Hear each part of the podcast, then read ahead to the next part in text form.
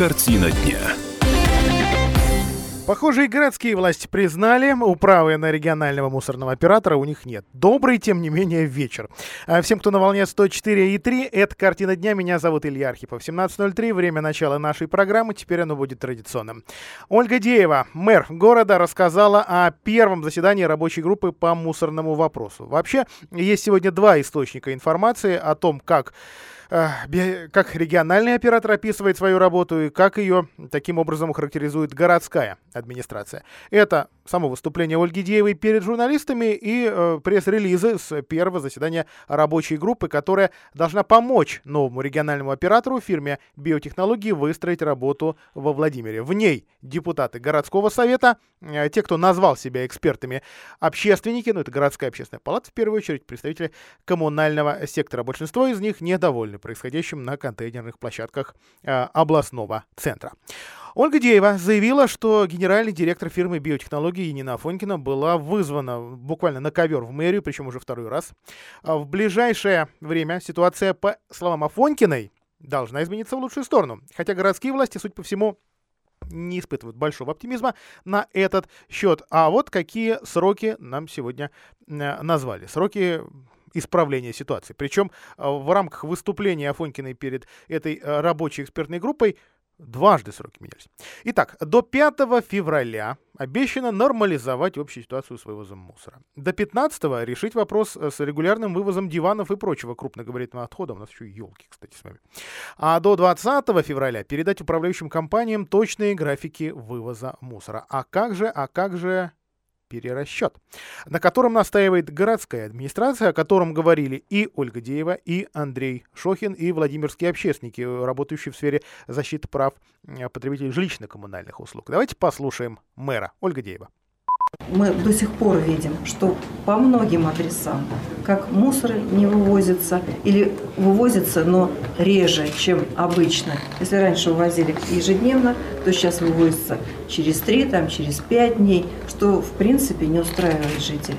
И видим, что КГМ практически вообще не вывозится. Как нам вчера рекоператор сказала, что у них а, нет такой машины, которая могла, ну, приезжает, например, машина, которая соберет мусор. Вот а, конкретный КГМ туда не входит. Или это большие доски, или это там диваны с креслами. То есть им приходится оставлять КГМ. Ну, на что мы, естественно, выразили свое недовольство, потому что раньше таких вопросов не возникало. Они ну, не, не выражают, скажем так, а, рвение того, чтобы сделать этот перерасчет. А, от нас письмо ушло губернатору вот по этому поводу, кому он направит выполнение вот, а, на наши просьбы. Но вообще мы, как руководство города, вот в один голос все говорим, естественно, при таком выполнении своих обязательств и некачественное выполнение вот этой услуги, оно влечет за собой, естественно, перерасчет. А, еще два месяца будут выстраивать нормальную транспортную логистику, в том числе информируют управляющие компании, когда же контейнеры площадки будут освобождаться, когда будет приезжать мусоровоз конкретно, точно по графику. Дело в том, что за контейнерные площадки, за их частоту сегодня отвечают уже управляющие компании. Да-да-да, им тоже мы с вами будем платить а, за мусор, и им тоже нужно понимать, когда дворника звать на площадку. У городских чиновников и депутатов, э, похоже, они сами признают, давле... Э, рычагов давления на компанию биотехнологии э, нет. В случае, если вот эти все сроки, которые сейчас озвучила Енина Афонькина, генеральный директор фирмы э, биотехнологии, в общем-то, нет. А по словам Деевой, э, сотрудники мэрии не нашли в соглашении между Белым домом и региональным оператором э, как раз вот этих строгих мер воздействия. Жаловаться, пожалуйста, можно огромное количество структур надзорных. Мы вчера вместе с нашим экспертом Альбертом Русанином перечислили в эфире программы «Ваш дом». Поинтересуйтесь, ее запись выложена на сайте kp.ru. Вообще эфир получился, я бы сказал, не безинтересный, горячий. А, еще одна больная тема – раздельный сбор мусора. Компании, которые раньше э, и сортировали, и перерабатывали отходы, в общем, остались не удел. Спецтранс запускает общественные акции, возможно, через собственную пиар-службу, возможно, действительно общественники и журналисты э, подхватили по доброй воле эту инициативу. Да это не важно. Главное, что они заметили. Компания УНР-17 покрупнее, как-то про нее пока ничего хорошего, да и от них самих не слышно. А, ну ладно, а, есть, есть действительно идея провести новую, новое заседание такой рабочей группы 5 февраля, как раз одна из отчетных дат. Напомню, до этой даты должны в целом ситуацию нормализовать. Туда же пригласят, по словам Деевой, э, и спецтранс, и ОНР-17. Ну и еще одна громкая фраза, на этот раз из пресс-релиза городской администрации. По отзывам жителей города, администрация области, по федеральному закону целиком и полностью отвечающая за реализацию мусорной реформы на территории региона, похоже, окончательно умыла руки и готова пустить важнейшее государственное дело на самотек. Город такой управленческой роскоши позволить себе не может. Конец цитаты. Будем следить за ситуацией и, естественно, информировать о ходах так называемой мусорной реформы. Так, почему так называемой? Я думаю, что это, в общем, вполне себе понятно. А, и еще одна новость, вряд ли она обрадует наших радиослушателей. В региональной администрации задумались о повышении минимальных взносов за капремонт. Правда, Правда, здесь себе чиновники делают скидку. Мол, Владимирская область вообще одна осталась в центральной России, где а, с самого э, старта программы капитального ремонта за счет жителей Плату не повышали ни разу. 6,50. Ну, вполне себе средняя э, стоимость. Э, бывали регионы, где там 2-3 рубля, где 20. А, везде со скандалом начиналась история, везде со скандалами продолжается, где э, сейчас тарифы а, повышают. Когда во Владимирской области это произойдет? Проходила информация, непроверенная, и э, к части Владимирской прессы надо отдать должное, непроверенные слухи действительно не выносились э, на обсуждение, что якобы к сентябрю у регионального фонда капитального ремонта вообще должны закончиться деньги на работы, если они пойдут тем темпом, что шли ранее. А как же быть? Как же быть? Перестать Э, перечислять э, деньги на спецсчета домов или повысить тариф? Как вообще как, как жить-то, собственно? Как э, капитально ремонтировать наши дома? Выяснял мой коллега Сергей Марковкин. Сергей, приветствую тебя в эфире. Сергей, ждать ли нам в этом году повышения тарифа? Добрый вечер. А, я полагаю, что, скорее всего, в этом году нет, не ждать. А вот в следующем очень даже быть. А, основываясь на том мнении, что фонд капитального ремонта заказал расчет – а, новый расчет э, взноса с квадратного метра, а работа должна быть завершена 31 декабря 2020 года. Ну, как правило, такие контракты выполняются срок-срок, то есть, скорее всего, новый расчет мы получим только в следующем году. Ну, плюс тут надо будет собрать огромное количество данных статистических, потому что нужно понять, каковы заработные платы людей э, в различных районах, э, то есть понять, насколько будет этот тариф обоснован и не сляжет ли он действительно тяжким бременем на наших людей. Э, до какого уровня тариф может быть повышен? Есть ли хоть какие-то предположения относительно а, трезвые расчеты, или мы можем сейчас только фантазировать? Пока мы можем только фантазировать, то есть никаких э, данных у нас по сути нет, ну кроме непроверенной информации о том, что примерно 9,50 могло бы быть, но это все исключительно слухи, то есть э, мало чем привязаны к какой-либо документальной фактологии. А тем не менее в разных э, регионах уже подняли э, тарифы, взносы э, на капремонт. В частности, вот, например, в Санкт-Петербурге, в зависимости от типа дома, э, раньше он составлял 4,5 рублей, вот согласитесь, совсем немного, да? Вот. А теперь э, с 1 января он увеличился сразу на 4 рубля. В Воронежской области, например, такой дифференциации нет, но тариф э, с 6,60 практически, как у нас, вырос до 9 рублей 8 копеек. А в Калининградской области тариф вырос всего на 1 рубль. Сейчас он составляет 7 э, рублей 99 копеек. Так что все зависит от региона, все зависит от того, как пойдет.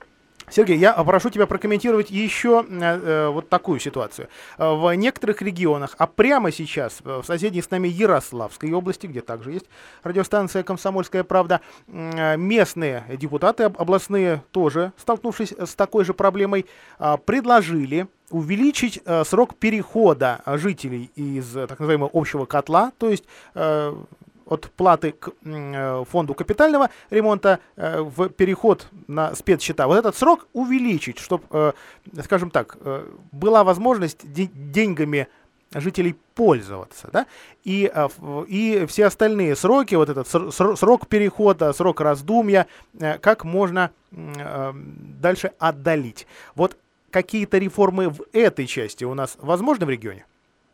Ну, теоретически-то возможно все что угодно, но пока об этом э, никто толком не говорит. Но, с другой стороны, э, понятное дело, то, что сама вообще реформа, э, связанная с созданием фондов капремонта, пошла достаточно тяжело, так что подобного рода, скажем так, гуманизация этого проекта была бы, наверное, очень даже приемлемой.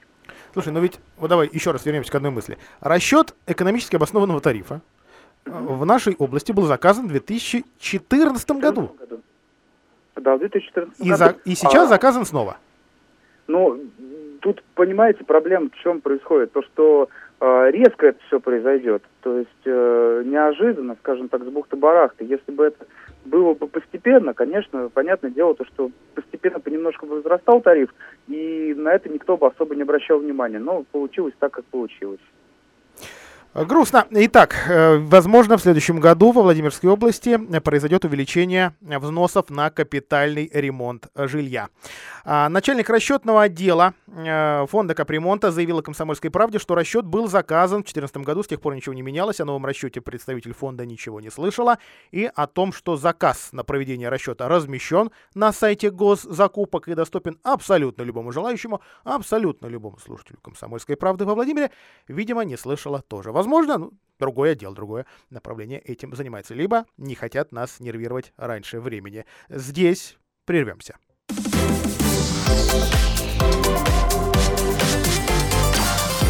Картина дня. Это прямой эфир Владимирской комсомолки и картина дня. Постановление о создании лесопаркового зеленого, зеленого пояса вокруг Владимира, а точнее о его создании на бумаге, потому что деревья-то как стояли, так и стоят, а, принятое за основу на прошлом заседании ЗАГС Собрания, сегодня депутатами области одобрено и утверждено. А, это инициатива Общественной палаты региона. Предложение общественников рассматривали в рабочей группе.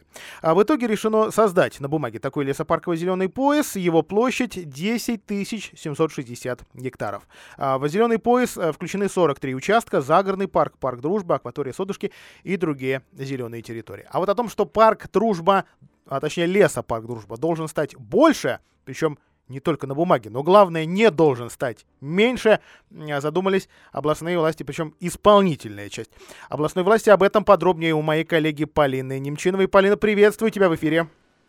Добрый вечер.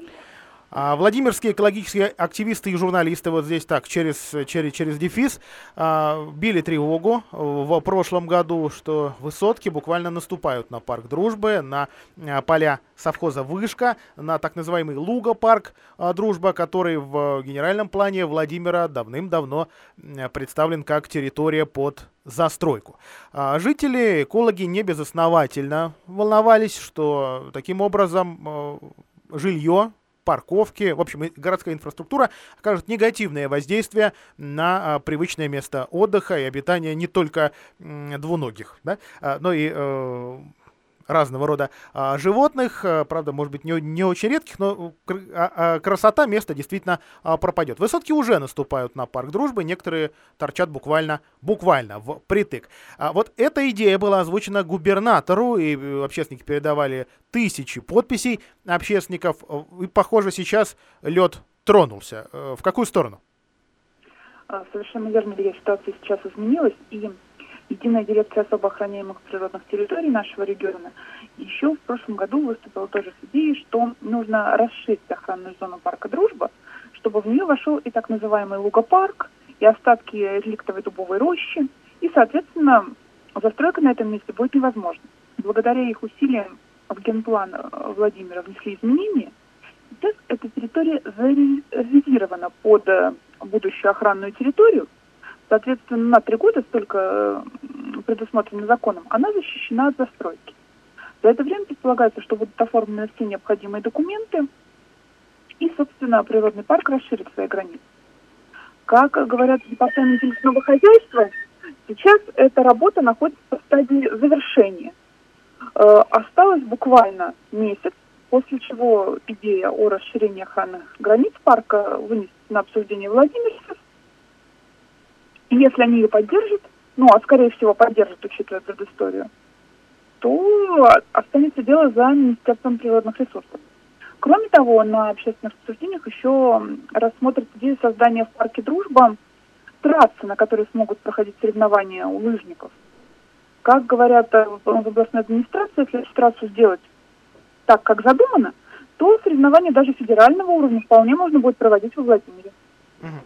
А что касается других экологических тем, одной из громких на данный момент является идея создания заповедника, заповедной территории аж в четырех районах Владимирской области. До этого была идея национального парка, озвученная на минуточку представителями Русской Православной Церкви. Идею завернули на областном уровне после протестов местных жителей. Новая идея и новые а, протесты. Что с этой-то идеей будет? Ее с людьми вообще планируют обсуждать? Да, ее тоже планируют обсуждать. Вообще эта идея в конце декабря родилась. Ну, по крайней мере, в конце декабря поступило письмо в областную администрацию. И затрагивает, идея, э, затрагивает будущий парк, который планируется создать в Селивановском, Ковровском, Судогодском и немного в Камешковском районе. Э, сразу 100 тысяч гектаров. То есть больше, чем в два раза, больше, чем нацпарк, который предлагали до этого. А, пока в областной администрации не готовы сказать, что дальше будет с этой идеей. Сейчас создается рабочая группа, которая, куда войдут и представители администрации, и главы районов, которых затронет будущий заповедник, и представители Минприроды, и экологи. Им всем предстоит сначала изучить предложения Минприроды, потом изучить, э, собственно, состояние земель и лесов, которые должны войти в заповедник, познакомиться с мнением жителей, обсудить с ними его – и провести полную экологическую экспертизу, которая покажет, а есть ли что-то, что нужно сохранять так усиленно на этих местах. Пока сказать, чем все это закончится, не берется никто. Уже, но уже сейчас понятно, что если заповедник появится, то пострадают в первую очередь жители района. Сейчас вот только в Селивановском районе, от которого будущий заповедник оттяпает примерно 30%, если он воплотится, в его зону попадут 10 населенных пунктов где сейчас живут работают люди. Кроме того, на территории будущего заповедника где-то 50 предприятий находятся, которые в том числе заготавливают лес. Им придется прекратить свою деятельность, а значит люди, которые там живут, останутся без работы. Когда именно начнет работать, э, собственно, вот эта группа, пока тоже трудно сказать, ориентировочно ну, в конце зимы. Полин, спасибо тебе за комментарий. Теперь, теперь слова э, известного эколога во Владимирской области, э, сейчас исполняющего обязанности директора департамента лесного хозяйства Ольги Конищевой. Вот о таких перспективах дискуссии с гражданами. В обязательном порядке будет разработан рабочий график, дорожная карта вот по проведению работы с населением. А, в настоящее время уже а, состоялся, я так понимаю, митинг в Селивановском районе. Есть определенное мнение у населения. Но, а, несмотря на все то, что сейчас мы проводим всю работу по подготовке к этой рабочей группе, да, потому что там мы тоже хотим озвучить свои предложения, хотелось бы напомнить, что ранее уже этот вопрос рассматривался. Вопрос именно по созданию национального парка площадью 40 тысяч гектар на территории Селивановского района.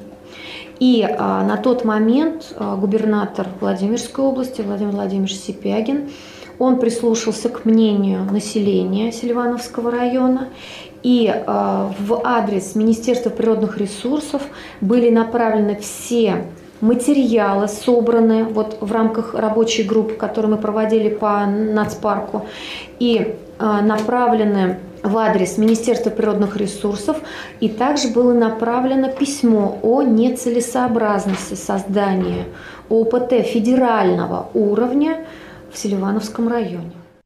Асфальтовый завод в яме воняет, но вонять начал по закону. А предприятия на юго-западе Владимира после проверок поставили на государственный учет. Лучше жителям от этого не стало.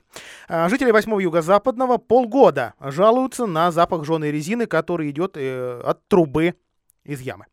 А это труба асфальтового завода, до последнего времени бывшего нелегальным. Осенью по многочисленным просьбам и жалобам на предприятие «Асфальт-33» прошли проверки Роспотребнадзора и прокуратуры. Меры как нам отвечают, были приняты. Теперь завод воняет в рамках закона. Но больше нарушений нет.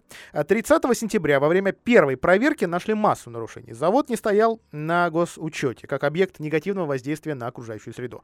Не было программы экологического контроля, проектов санитарно-защитной зоны, обращения с отходами. Э, выбросы взвешенных частиц зафиксировали. Зола, сажа, пыль, все это было э, с превышениями. Э, было возбуждено два дела об административных правонарушениях за нарушение экологических требований требований. Штраф был смешной – 3000 рублей. За нарушение санитарно-эпидемиологического благополучия э, Роспотребнадзор оштрафовал еще на 20. Ну вот 23 тысячи, и работа предприятия продолжилась. Сколько машин асфальта стоит? Ну вот сравнивайте. А в прокуратуре области нам сообщили, что руководство не только выплатило штраф, но и устранило нарушения. Цитирую. Выполнена инвентаризация вредных источников выбросов в атмосферу. Разработана программа производственного контроля. Объект поставлен на учет. Организована разработка проектно-санитарной защитной зоны. Это все рассказал нам начальник управления по надзору за исполнением федерального законодательства прокуратуры Ольга Каткова. Так что нарушений больше нет. И в первом полугодии 2020 года проверок больше не планируется. Если жители сомневаются в безопасности завода и дальше, то они вправе обратиться и в Роспотребнадзор, и в Департамент природопользования Белого дома, и в прокуратуру, указав, в чем именно. Теперь выражаются нарушения фирмой ООО «Асфальт-33».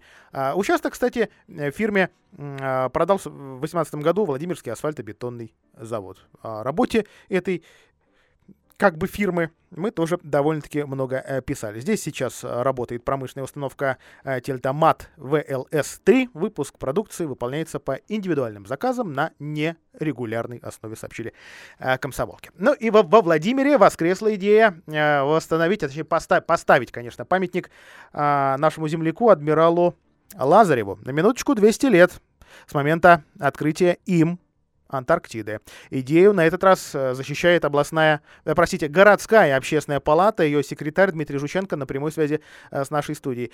Дмитрий, ну, восстановление или обозначение исторической справедливости штука, штука знаковая. Во Владимире есть площадь Лазарева, но вот а реально ли там поставить такую скульптуру? Ну, на самом деле, есть несколько вариантов ее размещения. Правда, я бы не стал сейчас говорить именно о конечном варианте, что это будет именно скульптура, mm. а, поскольку разные варианты предполагают, ну, скажем, разные архитектурные решения. А, в эту пятницу у нас состоится пленарное заседание общественной палаты города, где э, наш коллега, член палаты и известный скульптор, художник Игорь Черноглазов, Игорь Черноглазов представит, собственно, тот проект, на который мы, видимо, будем ориентироваться. Зададим вопросы, услышим ответы и уже сможем более детально рассказать. Пока, вот что называется, в теории, да, значит, есть три потенциальные точки. Одна – это пятачок около областной библиотеки. Э, вторая точка – это место перед гостиницей «Золотое кольцо», где сейчас расположена временная конструкция а, Чайхана называется. И третья точка возможная – это угол вот в сторону, собственно, бульвара художника Иванова. А, и вот между этими тремя решениями будем выбирать. Самое главное, должен заметить, что мы не поддержали э, тот вариант, который в том числе рассматривался э, в администрации, о том, чтобы разместить э, вот эту вот архитектурный объект в районе Манежного тупика, где у нас уже существует Лазаревский сквер. Спасибо, Дмитрий, на этом прервемся.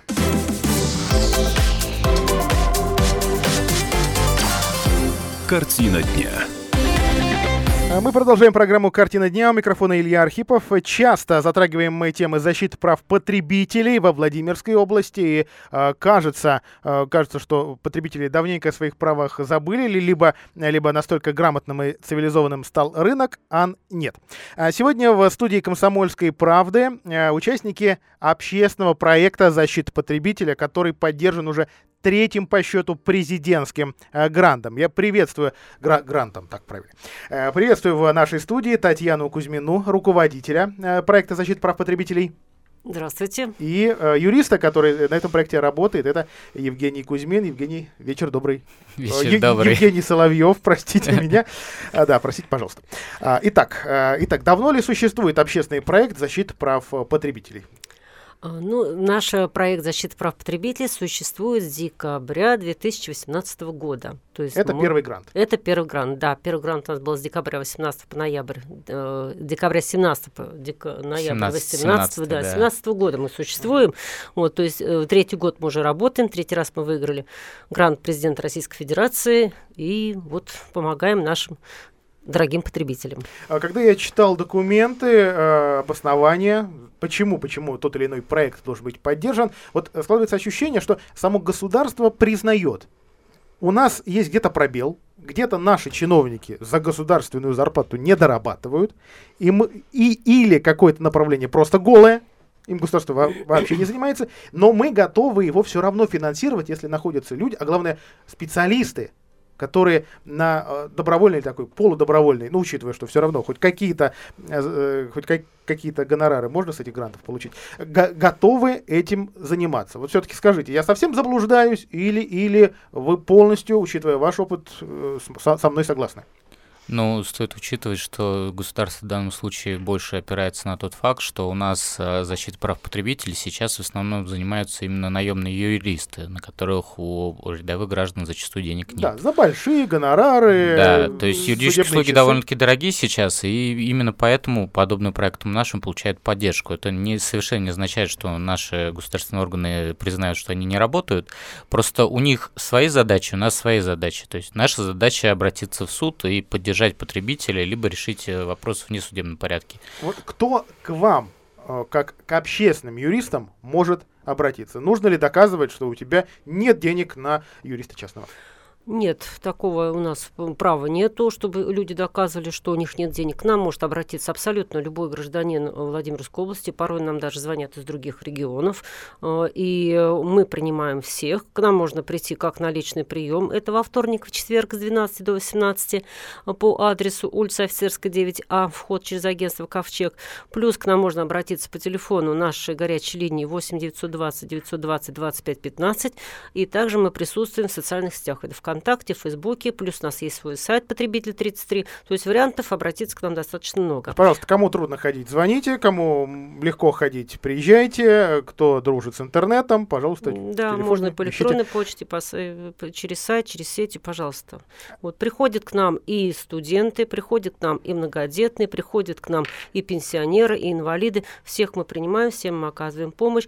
Но у нас единственное, что о, в суд, вот бесплатно мы выходим для социально а, уязвимых категорий населения, для других это уже по-другому идет, по другой схеме. То есть суд это когда не получается договориться, да. не, не получается убедить того, кто оказал некачественную, по вашему мнению, некачественную услугу или продал некачественный товар. Ну, типа того.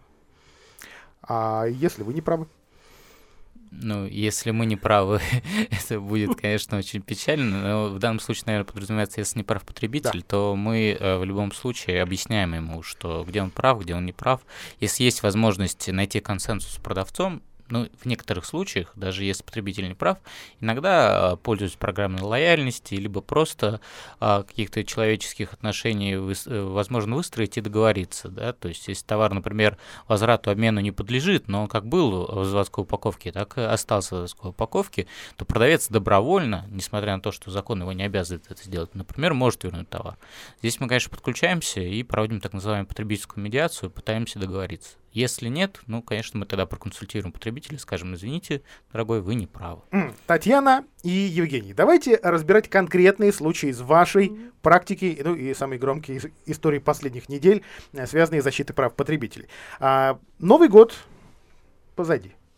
Кому-то надарили ну, кто-то еще, понятно, упаковки не вскрывал, хотя там все, все, все гарантийные сроки уже прошли. А у кого-то лежат еще эти вот эти подарочные сертификаты, лежат порой годами. А, действительно, с одной стороны, ну что же, ну, не вещь, mm-hmm. да. Удобно, удобно что-то дарить, удобно дарить таким образом впечатление, удобно дарить как, как, какие-то э, мелочи. А вот эту бумажку вернуть можно или это не товар, поэтому э, вне зависимости от того, подарок это или не подарок, дареному коню в зубы не смотрят, и если он вам не нужен, просто его выбрасывайте. Подарочный сертификат. А, дело в том, что судебная практика, несмотря вроде как о том, что подарочные сертификаты уже действуют многие годы, она иногда отличается друг от друга, но сейчас можно сделать определенный вывод, что э, любой магазин, создавая, так сказать, выпуская подарочные сертификаты, параллельно с ним должен разработать а, программу положения документов внутренние, которые регламентируют возврат, в том числе и обналичивание, ну, в данном случае не обналичивание, а Э, предоставление услуг mm-hmm. или передачу товара по данному сертификату. Вот если э, сроки конкретно прописаны в данном сертификате, и здесь мы получаем товар, то тогда как аванс мы имеем право вернуть денежные средства. Если нам подарочный сертификат сделан по услуге, то мы можем в соответствии со статьей 32 Закона о защите прав потребителей вернуть деньги в любой момент. Ну и третий вариант, если, например, э, подальше сертификат предусмотрен для того, чтобы его предъявить в магазин там условно 2030 года, то есть почти неограниченный, здесь, конечно, либо суд должен стать э, на сторону, то, что здесь злоупотребление правом, либо есть ну, определенные моменты, что это, так сказать, хитрости юридические, можно приобрести товар, который подлежит обмену и возврату, и в течение 14 дней его вернуть. Вот. Это, так сказать, типа план Б в случае, если действительно иных способов нету. Но каждый случай в данном случае индивидуальный.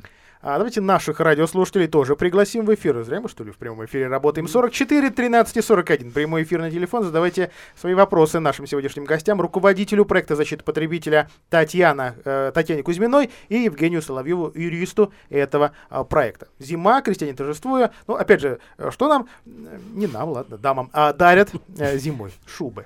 Шубы. А вот этот товар вернуть можно, особенно учитывая, что во Владимире тоже бывают кочующие ярмарки, которые товары, в том числе дорогостоящие, продают и на год, а то и вообще навсегда исчезают из Владимира. А товар тоже теоретически может оказаться нехорошим.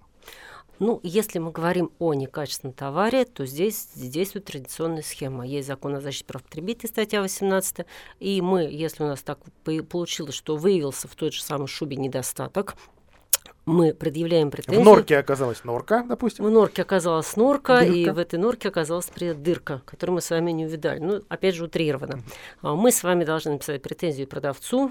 Если он у нас здесь есть, конечно, лучше всего подойти лично и вручить претензию данному продавцу. Претензию пишу в двух экземплярах, а, кому, от кого, и суть претензии что произошло с нашей шубкой и что мы хотим от продавца. А вот хочется нашим потребителям пожелать не писать сразу несколько требований. Там, хочу поменять, хочу отремонтировать, хочу новую шубу или вернуть деньги. Требования всегда мы пишем конкретно одно. И от этого уже отплясываем. Но если у нас продавца такого нет, у нас с вами должен быть документ, подтверждающий факт оплаты. Это кассовый чек, кассовый чек. Сейчас же у нас все идет через онлайн-кассы. И поэтому тогда мы можем вбить в налоговую базу, да, Жень? Вот, да, на сайте налоговой можно по ИНН найти угу. юридический адрес, да. и все письма, направленные по юридическому адресу, считаются где врученными. бы эта ярмарка не кочевала да, дальше. Да. да, возможно, зарегистрирован в Москве, Удмуртии, где угодно. Даже ну, если даже письмо не получено, но оно дошло и есть доказательства отправки, считается, что э, письмо вручено. И уже в соответствии с законом защиты прав потребителей судиться можно у нас дома, ну и уже получив решение суда, взыскивать денежные средства. Положительные примеры в защите прав в таких историях у вас есть? Есть. Вот только сегодня у нас такая была ситуация. Э, потребительница приобрела шубку, и в процессе носки выявилась в шубе недостаток, потертость меха. То есть, ну, по природе, э, если шуба проношена один год, если она сделана правильно, из хорошего меха, который правильно обработан, потертости как бы не должно быть. Эм, мы подошли к продавцу, продавцу и решили вопрос так сказать, положительно. Э, продавец, ну, поскольку у нас уже гарантийный срок, данный продавцом прошел, uh-huh. естественно, потребитель сделал экспертизу, экспертизу, которая выявила, ну, что дефект имеет производственный характер. Подошли мы к продавцу, и вопрос был решен добровольно. Деньги потребителю вернули. А у, нас, а у нас на линии звонок от слушателя. Здравствуйте, как вас зовут? Здравствуйте. А, здравствуйте, меня зовут Владимир. Слушаем вас. Вот, я знаете, по какому поводу звоню? У меня случай был, два случая подряд в гипермаркете «Глобус». Первый случай освещался по Владимирскому телевидению да. под названием «Сардельки по сказочной низкой цене». Я заметил у них ошибку в ценниках, в рекламных. По всему магазину были ценники расклеены вместо э, указания за 100 грамм, они опечатку сделали, напечатали килограмм. И сардельки получились мне по цене 23,99 за килограмм. Владимир, может вы мне ответите на вопрос, куда вам столько килограмм сосисок? Я про эту историю читал, я пытался понять, зачем вам столько? Здесь дело было не только зачем мне столько. Найти кому раздать, я еще не видел, кто бы отказывался от продуктов или кто бы так, Владимир, отказывался а вторая... от денег, например. Вторая история. общем, часть, раз, часть раздал, часть заморозил. Смысл в том, что э, при мне начали они э, в глобусе, значит, менять ценники, начали быстро убирать товар. И после того, как э, все были ценники уже заменены, я на выходе первую телегу вывез, хотел еще взять, правда, не дали. Круто. Вот. Ну, хотелось наказать, как бы, чтобы тоже следили за ценниками. Так, ну вот и, по э, похоже, вашу инициативу одобряют наши сегодняшние эксперты. Да, вторая, вторая история. Вторая история. Была замечена опечатка на ценнике с лососем Фарерские острова. И он стоял, э, по ценнику получалось, что смещенный ценник, нижняя часть, за 10 килограмм 100 грамм 117 рублей. вот. Но мне отказались по этой цене. Я набрал опять 30 килограмм, правда, не стал полную телегу набирать. Вот. Ну, на выходе мне уже при разбирательстве сказали, менеджер по безопасности сказал, что я отказываюсь вам именно продавать по этой цене, а продам только вот именно эту сумму, которую, ну, этот вес, который указан, 10 килограмм 100 грамм. Я говорю, у вас за единицу веса где-то 10 килограмм 100 грамм, а уж сколько я наберу, это мое дело. То есть они мне отказались в продаже, продали только 10 килограмм 100 грамм, вот, я пробовал обращаться к юристам, к сожалению, за гостиницей Владимир попал на мошенников. Вот, и на данный момент, пока у меня остановилось разбирательство, хочу, думаю, ага. тоже куда обратиться. Так, дальше. Владимир, спасибо вам за звонок. Давайте мы его обсудим после короткой рекламы. Оставайтесь с нами. Картина дня.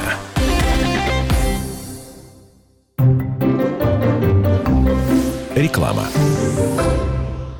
Оптика «Сокол» заботится о вашем зрении и делает свои товары еще доступнее. Только в январе скидка на изготовление очков 50%, подарки и еще большой выбор очков, оправ, аксессуаров. Об организаторе акции, правилах ее проведения, количестве подарков, сроках, месте и порядке их получения и о противопоказаниях можно узнать в салонах оптики «Сокол». Егорова 8Б, ТЦ «Восток-1», первый этаж, улица Полина Осипенко, 17. И ждем вас по новому адресу. Нижняя Дуброва Дуброва 15. Телефон 543 222. 543 222.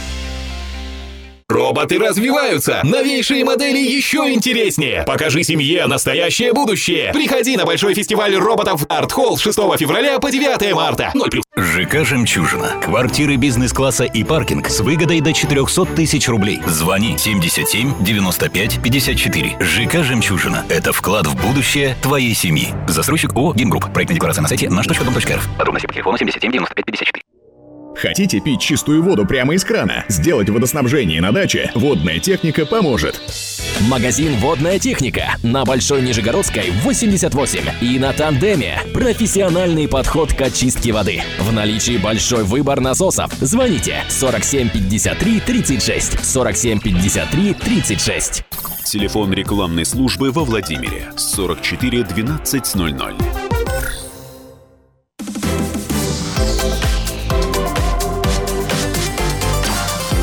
Картина дня.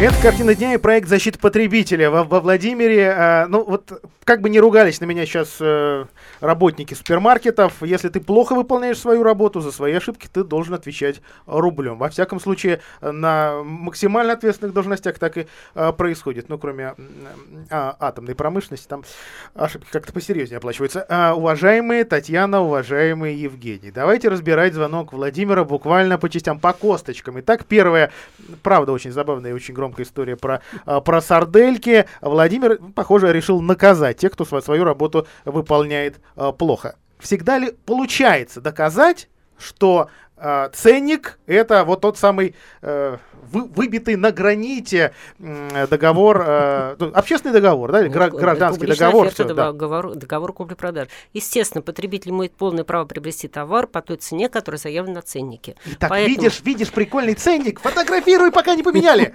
Так? Да. И самое главное, если, э, при если, выходе на, если при выходе на кассе вам говорят, что цена, извините, у нас uh-huh. поменялась, а ценник остался, остался, и потребитель зафиксировал данную цену на своем, так сказать, фотоаппарате, продавец обязан продать ему по той цене, которая заявлена на ценнике. Татьяна, вопрос со звездочкой. А если на кассе в этот момент приклеена бумажка? Извините, в данный момент происходит замена ценников. Цены могут быть неадекватными, уточняйте их на кассе. Ничего подобного. Закон об это этом ничего не говорит. Угу. Закон об этом не говорит. Закон То говорит... это Филькина грамота. Статья 10 говорит, что у нас должна быть предоставлена информация, и в том числе о цене товара. А цена товара у нас с вами прописывается на ценнике. И что тогда должно происходить на кассе? Галя, отбей! Отмена, Мужчине да. печень. Но в любом случае нужно звать администратора, требовать пробить по цене, что есть на ценнике. Если нет, э, в принципе, два пути у нас. Первый – это э, путь, так скажем, карающий. Это взять жалобную книгу, написать заявление. Если в течение 10 дней реакции нету, обратиться в Роспотребнадзор, чтобы их привлекли к административной ответственности. И второй, скажем так, а, это э, закупиться, пускай две тележки сарделек по той цене, что пробили на кассе. А, также написать жалобу и по, также написать заявление об возврате излишне уплаченных денежных средств. И потом суде отсуживать разницу между разницей пробитой на кассе и на ценнике. Так, вторые моменты, вот вто, вторые тезисы Владимира о том, что, ну, как, как в казино э, математиков э, э, просто везучих не пускают. Так, видимо, в глобусе рядом с портретом основателя скоро будет висеть, а, а может уже висит а, портрет Владимира, что вот, вот этому конкретному человеку мы не будем продавать. Вот, вот что делать, когда именно тебе отказываются продавать, да еще и ограничивают количество товара, ну, там, две, две бутылки в одни руки. Я еще такое помню. Ну, здесь, в принципе, э, в данном случае, поскольку любой у нас розничный магазин, э, он обязан э, продавать любому а, потребителю. Ущемление не должно быть. Аналогичная никакого. же ситуация, то есть ищем свидетелей, фиксируем, что мне отказываются продавать товар, также пишем жалобу. В глобусе, похоже, да. свидетеля можно найти. А, да, свидетелей можно найти, как показывает практика, не только свидетелей, но и злоумышленников, которые прячутся за покупателями, предлагая всевозможные услуги и, и конкурсы. Но и в данном случае, да, Владимиру удачи хотелось бы пожелать в, в будущем, хотя, мне кажется, он уже достаточно везучий, дважды попав на подобные акции. Так, а вот еще один тезис. Что за коллеги нехорошие у вас работают во Владимире? А, это которых не столько, Владимир? да, а, а, по поводу, да, коллег. А, по Владимиру есть множество юристов, которые так называемые работают по франшизе. А, якобы организация работы по всей России uh-huh. предлагают э, юридические услуги по, опять же, субъективной оценке завышенная, незавышенная, да, то есть мы, приобретая ту или иную услугу, соглашаемся с э, прескурантом. Любой человек, обратившись к юристам, а, если ему говорят, что наши услуги стоят там 100 тысяч рублей, миллион, и он подписывает договор, он с ними соглашается, об этом нужно помнить всегда. Другое дело, что есть категория юристов, которые обещают золотые горы, и наши граждане Ничего на это да, попадаются. Нужно просто держать в голове, что мало какой юрист сможет дать гарантию на свой результат, потому что, учитывая нашу практику, нельзя сто процентов быть уверенным в, в том, что ты сможешь оказать а, помощь человеку. Уважаемые защитники потребителей, с недавних пор, буквально 4-5 месяцев, в стране действуют новые правила возврата билетов на зрелищные мероприятия. Их тоже многим дарили на Новый год. Кто-то не смог попасть, кто-то заболел, кто-то не любит этого артиста, кто-то, ну как, кому-то деньги нужны. Что делать, если такой билет? Ну, вот хочется вернуть, но не дают. Ну, вы знаете, да, внесены изменения. Если раньше мы могли билет, например, вернуть, и если мы на концерт не попали, нам должны были вернуть стопроцентную стоимость билета, uh-huh. то теперь э, немножко ситуация другая. Если мы билет возвращаем за 10 дней до самого мероприятия, нам возвращается стопроцентная стоимость. Если от 5 э, до 3 дней, 50%. Если мы билет возвращаем менее чем за 3 дня, то, увы, мы не получим никаких денег. Это такое законодательство. И последний вопрос в нашем эфире эфире. Есть такое понятие кредитный страховой договор. Очень оно многим не нравится. И Верховный суд разобрался, когда можно этот кредитный страховой договор расторгнуть. Евгений, прокомментируйте, пожалуйста, эту новость. А, ну, в первую очередь стоит отметить, что страховку в большинстве случаев можно вернуть в первые 14 дней а Верховный суд, да, в последнем своем обзоре э, именно указывал на тот факт, как эти 14 дней отсчитываются, что это вот если мы обращаемся 1 числа, да, заключаем договор, то последним днем у нас будет не 14, как посчитала страховая компания в данном конкретном случае, а 15 число, mm-hmm. потому что любой срок по гражданскому кодексу начинает течь со следующего дня. Вот на это обратили внимание. Что касается э, очень много вопросов по досрочному закрытию кредита, в связи с чем отказ от страховки, здесь каждый э, договор страховой нужно читать отдельно, каждое правило каждого банка и каждой страховой компании отдельно. Ну что же, э, для того, чтобы найти активистов э, проекта защиты прав потребителей, Евгения Соловьева, Татьяну Кузьмину и их коллег, Татьяна, куда идти еще раз? Мы приглашаем всех, если у вас есть какая-то нестандартная ситуация, улица Офицерская, 9А, э, вторник, четверг с 12 до 18, и плюс звонить по телефону горячей линии 8 920 920 25 15 по рабочим дням с 9 до 18. Такие... И обращаться или через сети, или через электронную почту, или через наш сайт. Ну, или звоните нам в редакцию. Или мы, мы подскажем. Да, да, или а, Татьяна и Евгений, спасибо большое за этот эфир. Уважаемые радиослушатели, на этом картина дня заканчивается. Завтра в студии разбираем свежие новости Владимира вместе с общественником Алексеем Смирновым. До свидания. Всем доброго. Картина дня.